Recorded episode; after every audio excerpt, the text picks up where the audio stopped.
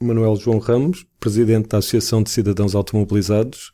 Vice-Presidente da Federação Europeia de, de, Vítimas da Estrada e membro da direção da Aliança Global de, de Organizações Não Governamentais para a Segurança Rodoviária e Apoio à Vítima da Estrada. No próximo dia 15 de novembro, domingo, celebra-se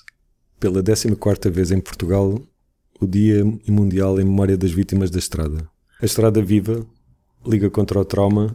organiza desde há 11 anos o Dia Mundial em Portugal. Este ano a data é tão, tão mais importante quanto se celebram 20 anos desde que o dia se começou a celebrar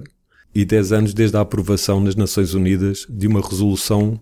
alargando a todo o mundo a celebração do Dia Mundial em Memória das Vítimas da Estrada, que não é apenas um dia para lembrar uh, os mortos, mas é também um dia para lembrar todos aqueles que, de alguma forma, sofreram uh, gravemente ou menos gravemente uh, desastres rodoviários e um dia para lembrar que a memória das vítimas é um principal catalisador da, da, da segurança rodoviária.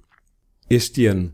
organiza-se pela, pela segunda vez uma conferência mundial de alto nível sobre segurança rodoviária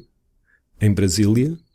dia 17 a 19 de novembro, e esta conferência será evidentemente marcada pela proximidade ao Dia Mundial em Memória das Vítimas da Estrada. Esta conferência, que reunirá ministros de todo o mundo pela causa da segurança rodoviária,